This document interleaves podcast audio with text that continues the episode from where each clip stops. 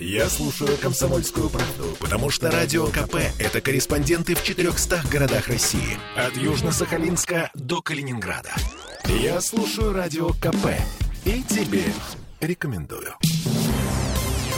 Теперь вопрос, как потратить полтора триллиона рублей. А, помните, есть такой давнишний проект строительства высокоскоростной железной дороги Москва-Петербург. Его начали прорабатывать еще в начале 90-х. Был даже построен специальный скоростной поезд российского производства. Но что-то пошло не так. И между Москвой и Петербургом просто переложили рельсы поровнее, закупили у немцев сапсаны и отменили кучу региональных электричек, которые мешали этим сапсанам ездить быстро. Попутно начали надолго закрывать железнодорожные переезды и увеличили время остановок обычных поездов, чтобы пропускать вжик-вжик поезда с мигалкой. Социальная напряженность, э, Вот значит, это вот всё, камни, летящие навстречу с Апсаном. э, Ну и всяческие происшествия тяжелые, трагические на железнодорожных путях. Мгм. Ладно, на следующем этапе наши власти объявили о том, что пускать скоростные поезда по существующим путям — это тупиковая затея, потому что это в конечном счете влияет даже на стоимость товаров. Грузовые поезда приходится пускать в обход, пробег на пути из Петербурга в Москву вырастает в два раза, в частности,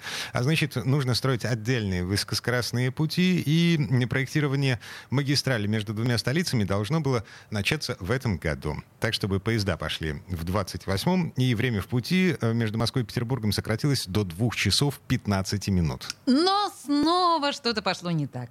Сегодняшний коммерсант со ссылкой на неофициальные источники в правительстве пишет, что Кабинет министров в рамках обсуждения инвестпрограммы РЖД предложил дополнительно проработать ряд вопросов. Ну, По некоторым данным, это означает э, пересмотр всей программы, а, возможно, ее даже положат на полку. Вообще, есть ли смысл в высокоскоростной магистрали между э, Москвой и Петербургом? С этим вопросом мы позвонили сегодня эксперту Ассоциации транспортных инженеров Владимиру Валдину. Вот что он нам ответил. Сейчас э, поезда идут э, грузовые, товарные по объездным путям. Соответственно, увеличивается очень сильно э, время в пути. Это увеличение износа вагонов, это увеличение стоимости для конечных получателей. И э, то, что на главном ходу не стало товарников, это достаточно серьезный э, такой челлендж для экономики в целом.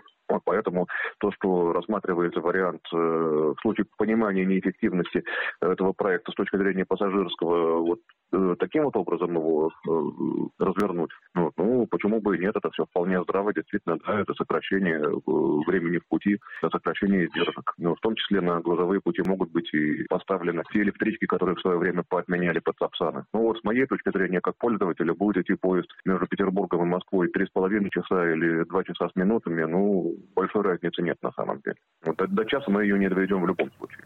Ну, то есть Сапсаны, платная трасса М11, в принципе, закрывает все потребности пассажирского движения между Москвой и Петербургом, да? Ну, судя по всему, да. А что касается грузовых перевозок, то вы слышали. Эм, вопрос на самом деле еще открыт. Аргументация э, тех людей, которые будут лоббировать э, этот проект на федеральном уровне, она, э, ну, как бы понятна, да? Э, Давайте мы вернем грузовые поезда на на основной ход, на те рельсы, по которым они ходили раньше, и, на те рельсы, которые перекладывали под Сапсан. А пока, ну, в принципе, логистика выстроена, работает уже больше 10 лет. Да, это дороже, но по большому счету все уже смирились. И тратить сейчас полтора триллиона рублей на проект с сомнительной окупаемостью в перспективе, но та еще затея. Но с другой стороны, есть же идея технологического рывка. Типа эти полтора триллиона рублей — это капиталовложение в технологии и навыки, которых у нас сейчас в принципе нет. Мы даже рельсы ровно не умеем укладывать. Даже при реконструкции скоростных железных дорог под Сапсаны. И снова слушаем Владимира Валдина. Если, например, вы сравните плавность хода э, на российских путях, даже на главном ходу, и плавность хода на немецких путях, ну, ну, в Китае я не ездил, сравнивать нечем, но подозреваю, что в этом плане все нормально. Ну, у вас не будет ноутбук э, VCE даже второго поколения, еще там нулевых годов, начала десятых, не будет прыгать на столе и ездить туда-сюда во время движения. То есть э, укладывать э, совсем ровные пути у нас пока что еще не научились, и э, для меня в свое время было таким откровением качества наших путей. Это выпустили поезд «Тальга», который не имеет тележек, э, опирается на фактически набор колес, то есть у него даже осей нет. Но вот этот поезд сейчас в результате перипетий различных оказался на Москва, Ни- Нижний Новгород, но я могу сказать, что вот этот поезд в качестве нивелира, он там очень хорошо показывает то, что технология именно укладки путей у нас пока что очень сильно отстает от того, что требуется. Потому что это было впервые в жизни, когда меня в поезде укачало. Для понимания, Сапсаны, в принципе, могут ехать со скоростью в 300 км в час. Для российских дорог эта скорость технически ограничена на уровне в 250 км в час. И только на одном участке между Петербургом и Москвой Сапсаны разгоняются до этого предела. А весь остальной путь не выше 200. На трассе Москва-Нижний Новгород, который тоже реконструировали под Сапсаны, не более 140 км в час. Но на самом деле основная проблема, конечно, не в кривых рельсах. По словам все того же Владимира Валдина, нашей стране нужно строить железные дороги.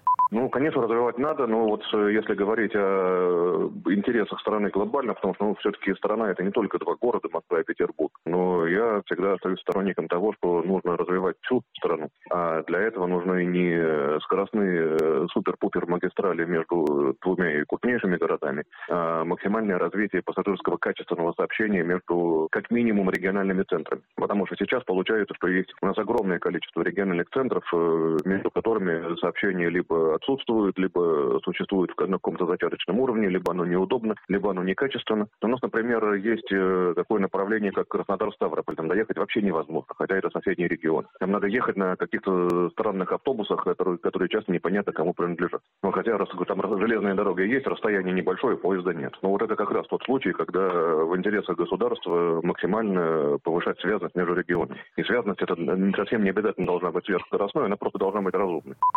Ну и вот еще несколько цифр для того, чтобы поставить точку в этой теме. В России 122 тысячи километров железных дорог по общей протяженности мы занимаем третье место в мире, уступая Соединенным Штатам и Китаю. Но в том же Китае 38 тысяч километров — это высокоскоростные железные дороги. А у нас ни одного километра. Ага. Темы дня.